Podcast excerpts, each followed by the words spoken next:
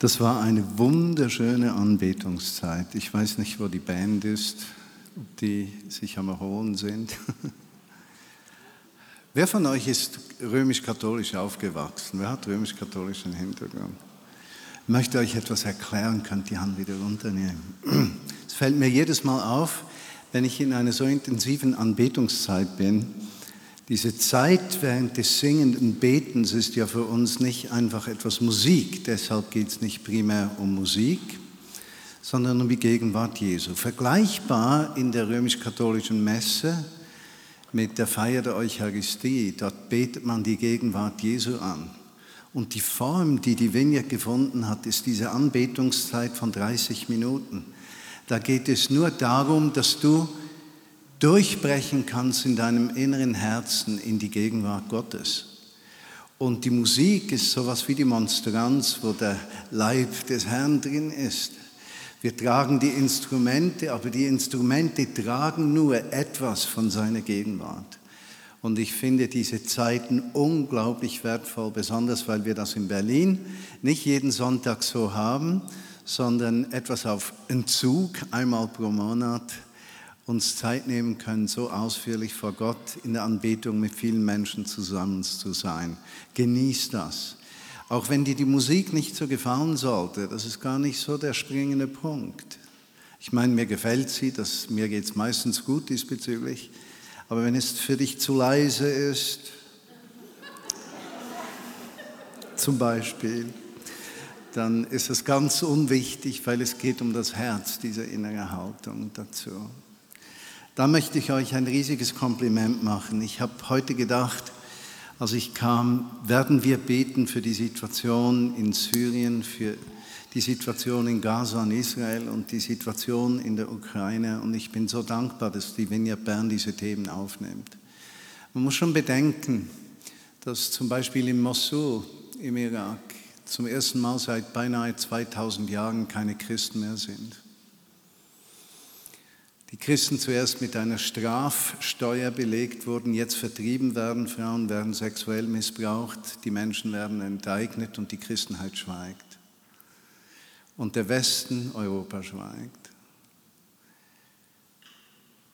Oder ich war in vergangene Woche in Kontakt mit messianischen Juden in Israel, mit Palästinensern auf der Westbank und nehmt diese Gebete von heute mit in diese Woche. Denn der Schlüssel zur Versöhnung liegt in den Händen der messianischen Christen und in den palästinensischen christlichen Händen. Und es gibt immer weniger palästinensische Christen auf der Westbank. Es gibt mehr palästinensische bekennende Christen in der USA als auf der Westbank. Und ich glaube, unsere Freunde in Palästina, im Gazastreifen, wo es beinahe keine Christen mehr gibt, ist auch ziemlich judenrein. Es gibt noch ganz wenige. Und christenrein. Nur schon der Satz sollte einem zu denken geben. Die brauchen unsere Unterstützung. Und lasst uns nicht in die Falle hineinfallen, dass wir Muslims und Araber verteufeln. Das wäre der größte Fehler, den wir begehen könnten, denn ich glaube, dass Gott sie genauso liebt wie uns. Gibt es keinen Unterschied. Und unsere Aufgabe ist eine Aufgabe der Versöhnung und der Liebe, auch des sich Äußerns. In deinem Freundeskreis, der Antisemitismus in der Schweiz hat Ausmaße angenommen, die schockierend sind. Geprägt und gefördert durch die politische Kultur unseres Landes, die in den letzten 20 Jahren eben auch eine Wende genommen hat. Und da müssen wir an unseren Arbeitsplätzen in der Nachbarschaft Stellung beziehen und nicht einfach unsere Sache denken. Wir müssen unsere Sache sagen, nicht nur denken. Damit auch hier ein anderer Geist reinkommt, das aber nicht im Sinne von Ablehnung. Also vielen Dank, Deborah, hast du diese Themen aufgenommen heute. Das ist absolut wichtig für eine christliche Gemeinde.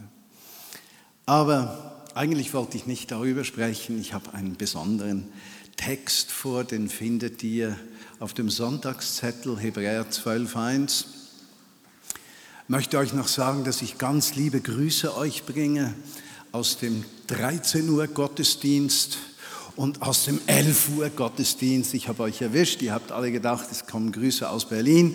Wir waren in Sigriswil, wir haben Urlaub gehabt, wir haben das genossen. Zuerst hat es geregnet und ich war drin und dann wurde es heiß und ich habe Heuschnupfen, dann war ich auch drin.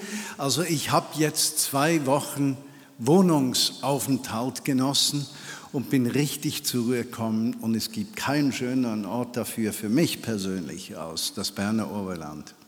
Es liegt daran, dass auf meiner Mutterseite beide Großmutter, Großvater aus Berner Oberländer waren, Hasleberger und Oberländer, und deshalb fühle ich mich sehr wahrscheinlich so wohl da. Das hat genetischen Hintergrund, das ist bei den Wallisern gleich. Ja. Die haben auch so genetische Gründe.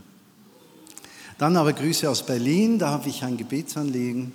Ich möchte euch herzlich bitten, in 2,5, 3 Wochen beginnt unser Aussendungshaus, das wir mit 2 Freunden von mir, Kuno von GPMC bei Thun, Matthias Kuhn und Adi Furr realisieren.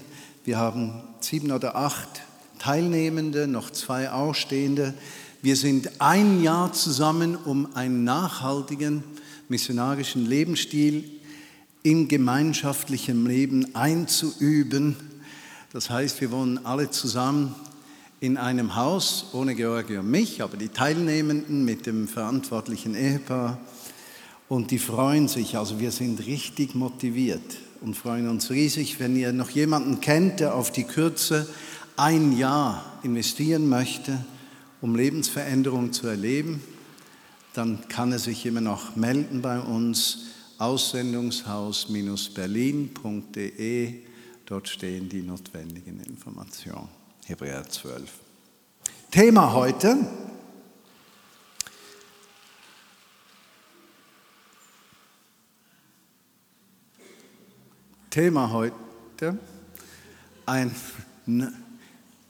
Ich habe mir das so gut zurechtgelegt. Thema heute: Wie kann mein Glaube alltagstauglich und nachhaltig werden? Wie kann mein Glaube alltagstauglich und nachhaltig werden? Und aus erstem Text lesen wir aus dem Hebräerbrief, Kapitel 12, den Vers 1. Den findet ihr auf dem Sonntagszettel oder in eurem Bible-App. Bibel, Hebräer 12, 1 drucken. Bitte schön. Deshalb, wenn wir doch bei so einer großen Wolke von Zeugen umgeben sind, lasst uns hinter uns lassen alles, was uns hindert, und die Sünde, die uns so leicht umgarnt. Deshalb, weil wir umgeben sind von einer unglaublichen Wolke von Menschen, die uns sehen, lasst uns alles, was uns in unserem Glauben im Alltag hindert, hinter uns lassen und auch die Sünde, die uns so leicht umgarnt, entwaffnen.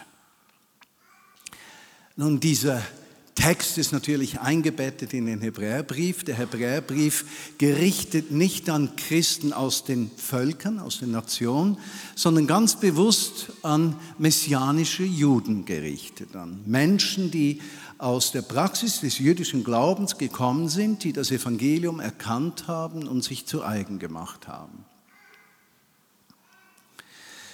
Dieser Brief ist deshalb für uns so wichtig, weil er uns einen kleinen Blick gibt auf die Wurzel unseres Glaubens, den Hintergrund unseres Glaubens. Denn unser Glaube wurde nicht plötzlich vor 2000 Jahren erfunden, sondern er ist in der Abfolge des jüdischen Glaubens eine Weiterführung dadurch, dass der Messias für uns gekommen ist. Das heißt, eigentlich haben wir alle und teilen wir einen jüdischen Glauben. Oder zur damaligen Zeit gesagt, wir sind Teil einer jüdischen Sekte. Damals. Und deshalb ist dieser Brief so wertvoll, weil er uns etwas erinnert an unseren jüdischen Hintergrund. Deshalb feiern wir in der Vineyard Bern auch Pessach Seder, um Ostern rum. Wir haben die Ordnung am Pessach, das Osterfest, verbunden mit dem jüdischen Volk zu feiern, diesen Auszug aus Ägypten, aus der Gefangenschaft hin in die Wüste unseres Lebens, auf dem Weg ins verheißene Land, den Tag, wenn Jesus wieder zurückkommt. Oder wir feiern Sukkot, das Erntedankfest, Laubhüttenfest, ganz bewusst. Das verbindet uns mit unserer Geschichte, mit unseren Wurzeln. Wir feiern da, dass wir eben, wenn wir ausziehen aus dem alten Leben, wo es wohl Knoblauch und Fleisch gibt, aber auch die Sklaverei, dass wir befreit sind, unter dem Himmel des Allerhöchsten zu leben, auf dieser Reise ins verheißene Land. Leider haben wir Shavuot nie richtig eingeführt, Pfingsten. Da hätte ich noch Ideen, wie man das machen könnte. Das Pfingstfest, das dritte große Fest der Juden, mit denen wir verbunden sind. Aber wir feiern in einzelnen Haushaltungen Sabbat, Schabbes, nicht am Freitagabend, jeder dann, wenn es geht, aber wir feiern Gottes Gegenwart, Gottes Liebe für unsere Familien, generationenübergreifend die Berufung, Wertschätzung der Frau und der Kinder, und die Liebe zur christlichen Gemeinschaft, nicht wahr? Und das in einer liturgischen Form, währenddem wir zusammen essen. All das verbindet uns mit den Wurzeln. Und hier dieser Hebräerbrief wurde geschrieben für diese Menschen mit diesem Hintergrund, jüdischem Hintergrund. Für uns ein ganz wichtiger Brief, weil er uns Zusammenhänge erklärt, die wir nicht unbedingt erkennen können. Aber zurück zu diesem Vers. Deshalb sind wir von einer riesigen Wolke umgeben, und aus diesem Grund lasst uns darauf achten, dass alles, was uns hindert, wir hinter uns lassen, auch die Sünde, die sich so leicht um unsere Füße wickelt. Was meint er damit?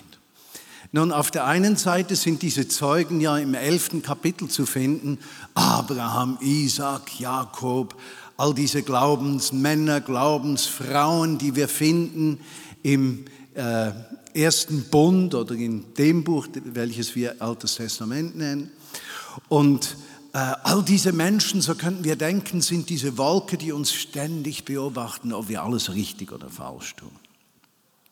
Nun, man kann diesen Satz so sehen, man kann ihn aber auch viel praktischer sehen. Man könnte zum Beispiel sehen darin, dass ich mein Christenleben nicht für mich alleine lebe, sondern ich umgeben bin von Menschen, dich, die mich beobachten und sehen, wie ich mein Christenleben lebe. Und es könnte sein, dass wir verstehen dürfen darunter, dass die Art und Weise, wie ich meinen Glauben lebe, größten Einfluss hat auf andere Menschen. Oder mit anderen Worten gesagt, wir nehmen aneinander Beispiel. Wir sehen uns gegenseitig als Vorbilder. Und ihr alle wisst, wenn ein Vorbild zerbricht, wenn Menschen, auf die wir geachtet haben, ihr Leben vollständig zerbricht, was das in uns auslöst, das schwächt unseren Glauben. Wir fühlen uns dann unfähig, weil wir gedacht haben, diese Menschen seien begabter gewesen, hingegebener gewesen als wir. Und jetzt haben die es nicht geschafft. Wie soll ich es denn schaffen, wenn die es nicht schaffen? Und in der positiven Umdrehung ist es doch so, wenn wir Menschen sehen, wie sie auch durch schwierige Zeiten aus der Nähe zu Jesus Christus heraus leben, dann ermutigt das uns ungemein und wir denken, das könnte ich ja vielleicht auch. Und somit sind wir nicht nur von einer Wolke von Zeugen umgeben, von Engeln und Menschen wie Abraham, Isaak und Jakob, sondern von Max, Fritz, Julia, Nadja, Nadeshda, Walter, Noah, Herbert und Ludwig. Und diese Menschen beobachten uns. Und wegen dieser Menschen, weil wir einen Wunsch tragen, dass wir ermutigt werden von anderen und wir selbst zu einer Ermutigung werden, sagt der Autor hier, werde wie Jesus, in jedem Lebensumstand, alles, was dich hindert, lass hinter dir, auch die Sünde, die sich so schnell und gerne um deine Füße wickelt. Jetzt magst du sagen, schön gesagt, Wie, wäre die logische Frage, wie macht man das? Nun, Apostel Paulus schlägt uns einige Dinge vor. Und ich möchte euch 4 Verse vorlesen aus dem Philipperbrief. Philipper Kapitel 4, Verse 4 bis 8. Nun, dieser Philipperbrief wurde nicht von einem Mann in seiner Schwäche geschrieben, sondern von einem Mann mit Überzeugung, mit Kraft. Die Schwierigkeit von Paulus war, er kannte weder SMS noch E-Mail noch Handy.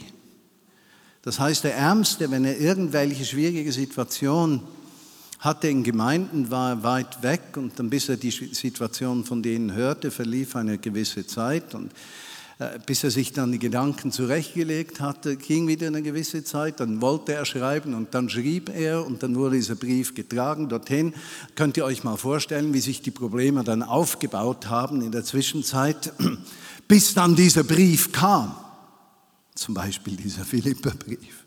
Und in diesem Brief, Kapitel 4, Verse 1, 2, 3, lesen wir, dass da einige Frauen einige Probleme miteinander gehabt haben. Es wäre nicht gemeint, dass es heißt, in der Bibel nur Frauen haben Probleme. Deshalb ist auch noch ein männlicher Name dort drin in den ersten 3 Versen. Aber darum geht es gar nicht. Es geht darum, dass der Glaube im Alltag nicht immer so ausschaut, wie wir uns das vorstellen. Und dass es manchmal gar nicht so einfach ist. Auch unter Christen, auch unter christlichen Ehepaaren, sich immer Jesusmäßig zu verhalten. Und die Frage ist, hat Paulus da was zu sagen in dieser Situation hinein? Nun, in Vers 4 sagt er, freuet euch, und abermals sage ich, freuet euch. Jetzt, man könnte das zynisch auslegen und sagen, nachdem er diese Person korrigiert hat in den Versen 1 bis 3, jetzt sagt er, hey, werft eine Party, die Sache ist doch nicht so schlimm, macht doch kein Theater, freut euch einfach. Und wenn ihr euch freut, dann kommt das alles schon gut. Das wäre ein kleines Missverständnis des Textes, denn diese Aussage, freut euch, diese Art von Freude hat nichts mit Party zu tun. Die hat nichts mit Witzen zu tun, sondern mit einer Priorität. Die Freude, dass Jesus über jedem Problem des Lebens steht. Wie wir in dieser God Story gehört haben, es gibt einen Ort für deine Lebensherausforderung. Und dieser Ort ist Jesus Christus. Es ist kein Heilungsansatz. Es ist kein System, es ist eine Person. Freuet euch und abermals freuet euch, sagt er im Blick darauf, dass Jesus gekommen ist, um jeder Herausforderung des Lebens eine andere Priorität zu geben, als sie vorher hatte. Weil die erste Priorität jetzt der Gegenwart Jesu gehört. Deshalb die Eucharistie. In vielen Pfarreien der römisch-katholischen Kirche im Osten jeden Tag gefeiert. Eine Vergegenwärtigung der Gegenwart Jesu an jedem Tag. Ich lese im Moment,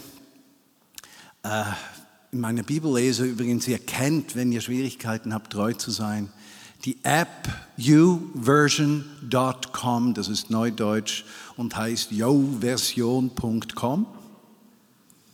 Dort findet ihr hunderte von Bibelleseplänen, und ich lese im Moment voller Begeisterung den Bibelleseplan von Frau Myers. Wie heißt die Dame mit Vornamen? Joyce Myers. Nun, wenn du sie schon mal am Fernsehen gesehen hast, wäre ich dir nicht böse, wenn du mir sagen würdest, das kann ich nicht ganz verstehen, denn am Fernsehen erscheint sie doch eher maskulin in ihrer Ausdrucksweise. Aber wenn du liest, was sie schreibt, dann haut das dich aus den Socken. Jeden Tag etwas, was deiner Seele gut tut, was deinen Geist speist, was dich ermutigt, was nur eines auslöst, die richtige Priorität, Jesus zuerst, dann die Probleme. Dann habe ich einen zweiten Leseplan begonnen, jetzt im Urlaub, das katholische Stundenbuch. Jetzt muss ich euch sagen, wie begeistert ich darüber bin. Mein katholisches Stundenbuch erinnert mich jedes Mal mit Kirchenglocken, morgens um 7, dann um 9, dann um 12, dann um 3, dann um 6 und dann um 8 daran, kurz innezuhalten, um mit Jesus zu sprechen. Und einige von euch wissen, dass der Morgen beginnt mit der Laudes, ja? Dann kommt die Terz, dann die Sext, dann die Non, dann die Vesper und dann die Komplett. Also 6-mal im Tag erinnerst du dich an das, was Jesus für dich getan hat. Und ich kann dir sagen, die Texte sind sensationell. Ich könnte das jedem Christen empfehlen, der 6-mal im Tag Kirchenglocken hören möchte. Nicht zurückbellen bitte, streicheln. Nicht zurückbellen. Das haben wir schon um 13 Uhr gehabt und haben herausgefunden, wenn jemand zurückbellt, wenn einer bellt, dass das nicht gut kommt. Wenn jemand bellt, muss man streicheln. Stundenbuch.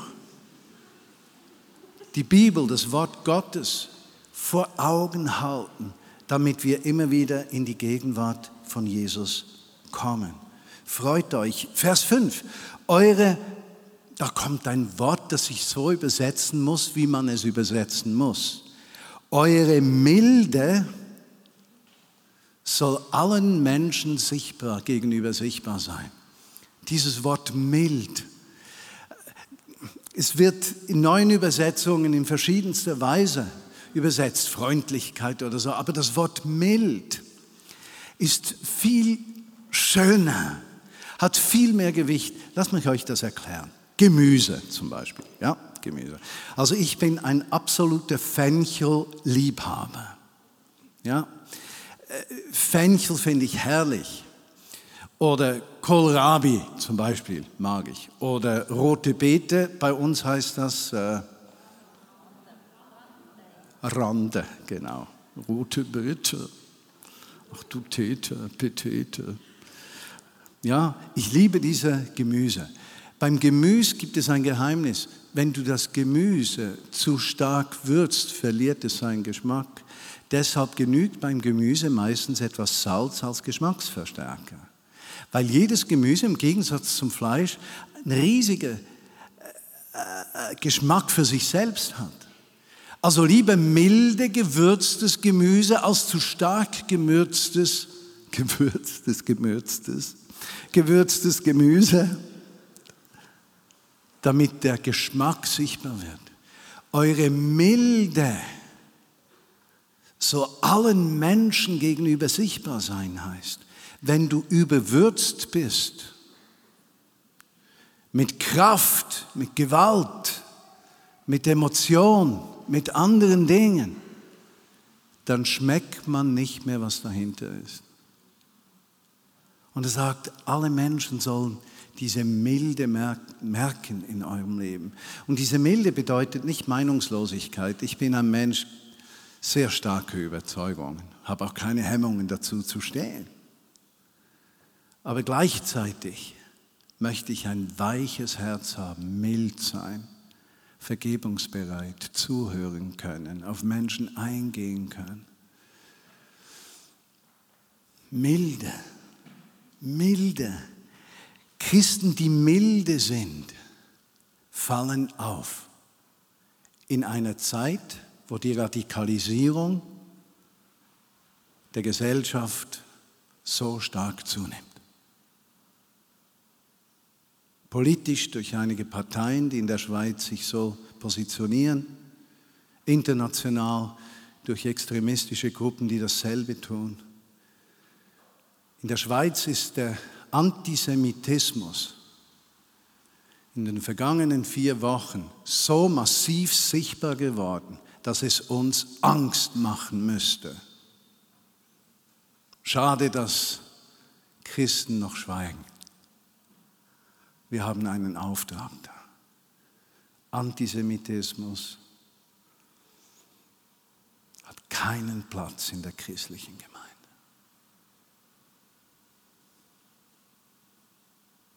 Milde, milde. Es wird manchmal mit Sanftheit übersetzt, aber das stimmt eben auch nicht. Sanftheit ist zu weich, weil Milde hat eine Kraft in sich, die nicht immer sichtbar wird. Milde gewürzt. Und dann, er hat einen ganz wunderschönen Ablauf im Text. Er sagt dann, wenn du milde bist, heißt das nicht, dass du ein Weichei bist oder ein Warmduscher oder für nichts zu gebrauchen. Er sagt im nächsten Satz, sei milde, denn der Herr ist nah. Mit anderen Worten, der milde Mensch, der vertraut darauf, dass in seinen Lebenssituationen früher oder später Gottes Absichten und Gottes Reich durchbrechen.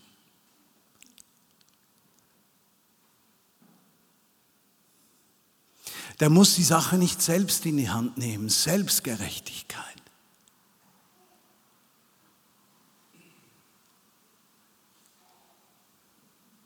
Der muss nicht alles zurechtrücken. Der Herr ist nahe.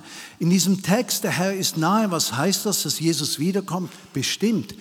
Aber er ist doch nahe denen, die zerbrochenen Herzens sind. Wer ist zerbrochenen Herzens? Der Mensch, der ans Ende seiner Möglichkeiten gekommen ist. Zerbrochen bist du, wenn du nicht mehr weiter weißt. Zerbrochen bist du, du hast Streit am Arbeitsplatz, du wirst schlecht behandelt.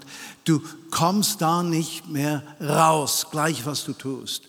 In deiner Ehe empfindest du, das Ende sei erreicht, ihr würdet euch nie mehr verstehen. Gleich was du tust, das Ende ist erreicht. Deine Finanzen sind zerbrochen, es gibt keinen Ausweg, wie es scheint. Das Ende ist gekommen, die Grenzen sind erreicht und überschritten. In deiner Gefühlswelt geht gar nichts mehr, alles geht hoch und runter. Die Grenzen sind erreicht. Der Herr ist nahe denen, die zerbrochenen Herzen sind.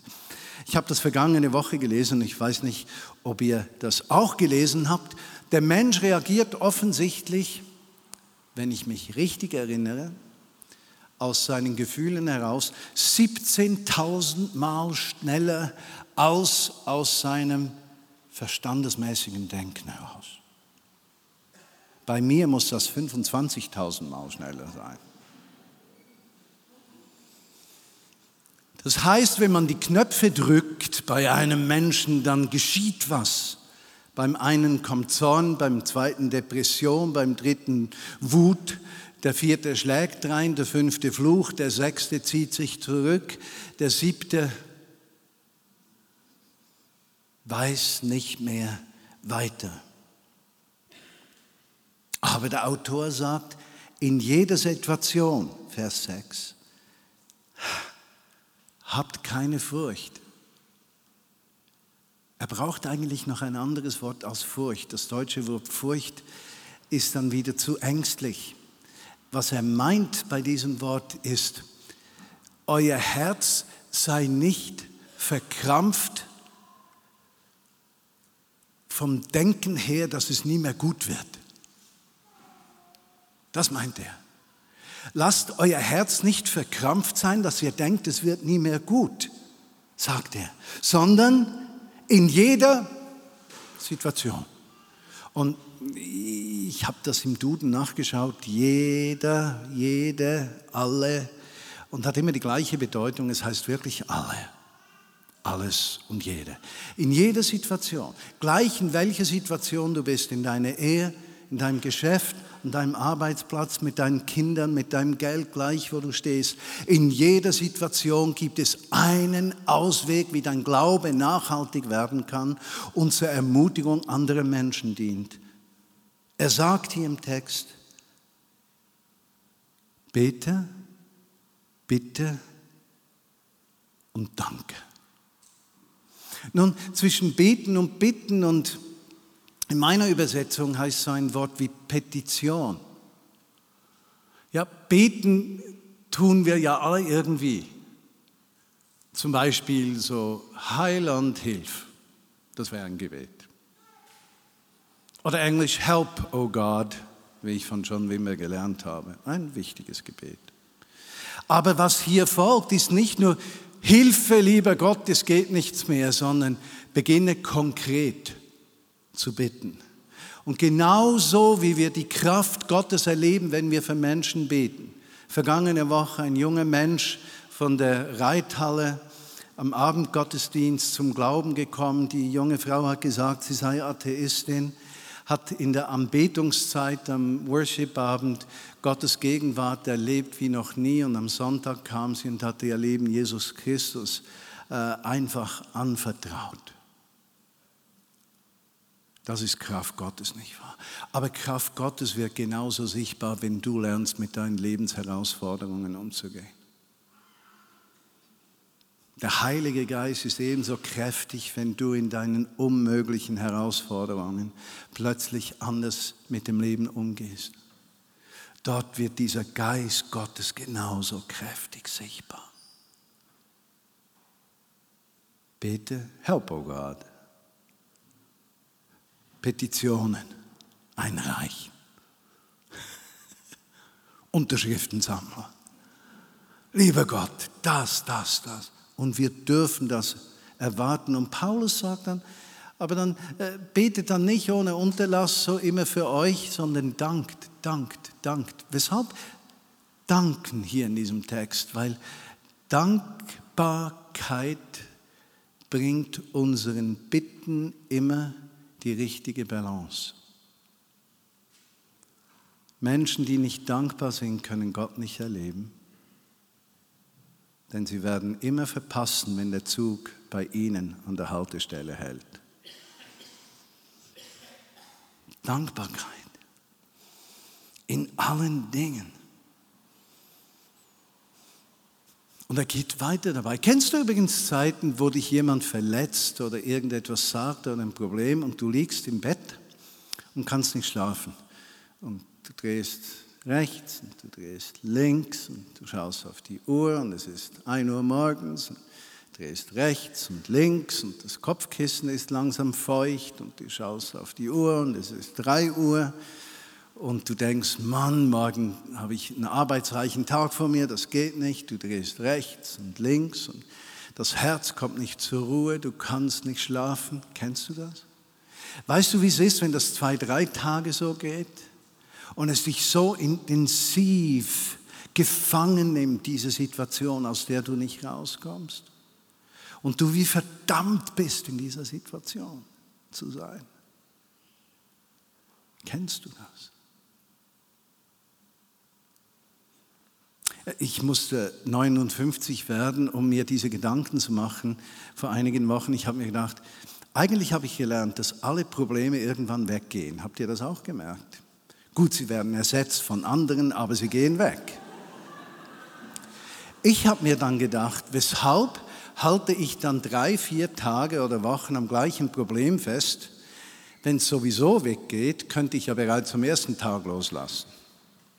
Jetzt, du bist vielleicht da viel besser gestrickt als ich und kannst viel besser mit Konflikten und Dingen, die dein Herz schwer machen, umgehen.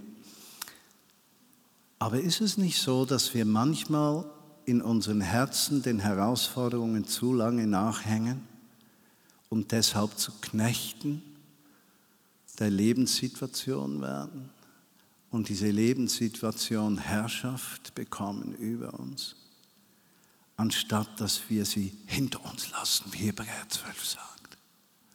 Alles, was uns hindert. Können wir das mal machen? So?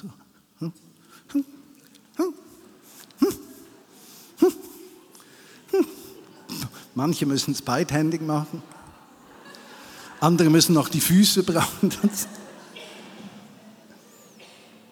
Weil in Vers 7 sagt der Autor, interessanter Zusammenhang, er sagt, wenn du das tust, dann wird der Friede Gottes, der dein verstandesmäßiges Denken übersteigt, der Friede Gottes, den du dir intellektuell nicht mal richtig vorstellen kannst. Dieser Friede von Gott Es ist herrlich, was jetzt kommt. Sagt, dieser Friede Gottes wird dein Herz und dein Denken bewahren in Jesus Christus. Ein gigantischer Satz. Der Friede von Gott wird meine Nieren, mein Innerstes, mein Wesen, meine Persönlichkeit, was mich ausmacht als Mensch, der gefühlsheiß, gefühlswarm, gefühlskalt, intellektuell, banal, linear, vernetzt oder was er immer ist. Er wird dieses Herz im Frieden bewahren und das Denken dazu. Aber nicht in sich, sondern immer wieder in Christus. Das heißt, Christus zuerst. Er ist die Lösung aller Herausforderungen. Wenn du lernst, dass keine Herausforderung des Lebens größer ist als seine Möglichkeit, deinem Leben Frieden zu geben. Wenn du das lernst, dann wird dein Leben für die Wolke der Menschen um dich herum zu einem riesigen Zeugnis der Liebe Gottes. Und so wirst du missionarisch, ohne über Jesus zu sprechen. Weil dein Leben ganz anders spricht. Schließlich Vers 8, Geschwister, er kommt jetzt zur Abrundung seiner Aussagen, sozusagen, wenn ihr das kapiert habt, braucht ihr jetzt noch die Alltagsermutigung. Wie könnt ihr das im Alltag durchsetzen? Interessant, dass der das vor 2000 Jahren schon so einfach sieht, wie unsere Psychologen das erst in den letzten 30, 40 Jahren herausgefunden haben. Ja? Schließlich, Geschwister, alles, was wahr ist, und jetzt kommt ein Wort, das immer falsch übersetzt wird. Eigentlich heißt es, alles, was edel ist. Und weil das Wort edel nicht mehr so in der deutschen Sprache besteht, sondern ersetzt wird, gibt es ganz scheußliche Übersetzungen. Aber das Wort edel finde ich etwas Wunderschönes. Edelmütig ist nicht nur großmütig, das ist mehr als großmütig. Edelmütig ist jemand, der ohne irgendwelches Eigeninteresse zu haben, sich als großmütig zeigt, ohne für sich ein Gefühl in Anspruch zu nehmen. Edel sind Menschen, wenn sie von Gott geliebt sind und ganz besonders die Edeltraut. Ich habe gedacht, wenn ich noch eine Tochter hätte, ich würde sie Edelfriede nennen. Gut, ich weiß nicht, wie begeistert sie wäre, aber die Bedeutung des Namens ist bestechend. Alles, was edel ist, was recht, gerecht ist, was rein ist, was lieblich ist, was bewunderungswürdig ist, wenn es solche herrlichen Dinge gibt, denkt, denkt, denkt daran.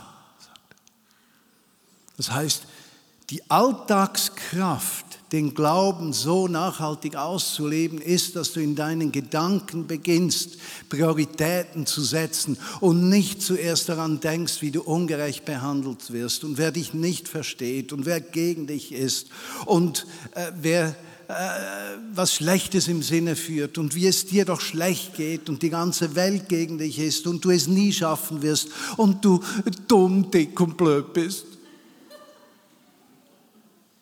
Weil dumm, dick und blöd zu sein, ist nicht edel.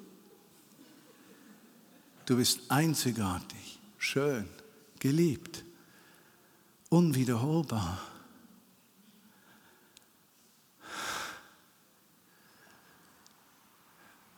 Seine Aufmerksamkeit gewiss.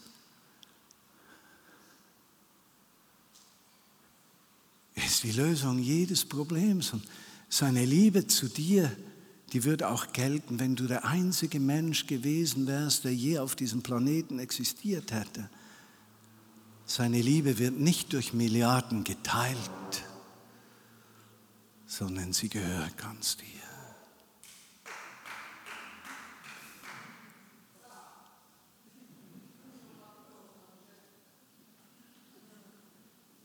Und dieses Denken verändert und macht dich fähig, im Alltag für die Wolke um dich herum ein mächtiges Beispiel zu sein. Und das wünsche ich dir, das wünsche ich mir. Ich wünsche mir mehr von Jesus in meinem Alltag. Ich wünsche mir, dass wenn Menschen mir begegnen, dass sie sagen, du, war der komisch. Wenn ich es nicht wüsste, würde ich denken, dass da der Jesus irgendwie noch rumgeht. Ich möchte lernen, dass ihm die erste Priorität gehört. Ich möchte lernen, dass ich nicht auf Menschen achte, sondern auf ihn. Nicht Menschen zufriedenstelle, sondern ihn. Nicht Meinungen von Menschen, sondern seine. Ich muss nicht die ganze Welt glücklich machen, meine Lieben. Ich will ihn glücklich machen. Lass uns beten. Und Jesus, ich danke dir, dass du uns diesen Text aufgeschlossen hast und dass wir umgeben sind von einer Wolke von Hunderten und Tausenden von Menschen, die uns beobachten. Und wir wünschen uns so sehr, dass die Priorität unseres Lebens sichtbar wird. Jesus, den Anfänger und Vollender des Glaubens. Der den Glauben in unserem Herzen begonnen hat, der den Glauben in unseren Herzen gut führt und der den Glauben zu einem guten Ende führen wird. Der uns nie vergisst, der uns nicht zur Seite schiebt, der uns immer versteht. Du musst nicht mehr Menschen gefallen. Du darfst Gott gefallen. Jesus kommt nie zu spät. Er kommt immer zur richtigen Zeit.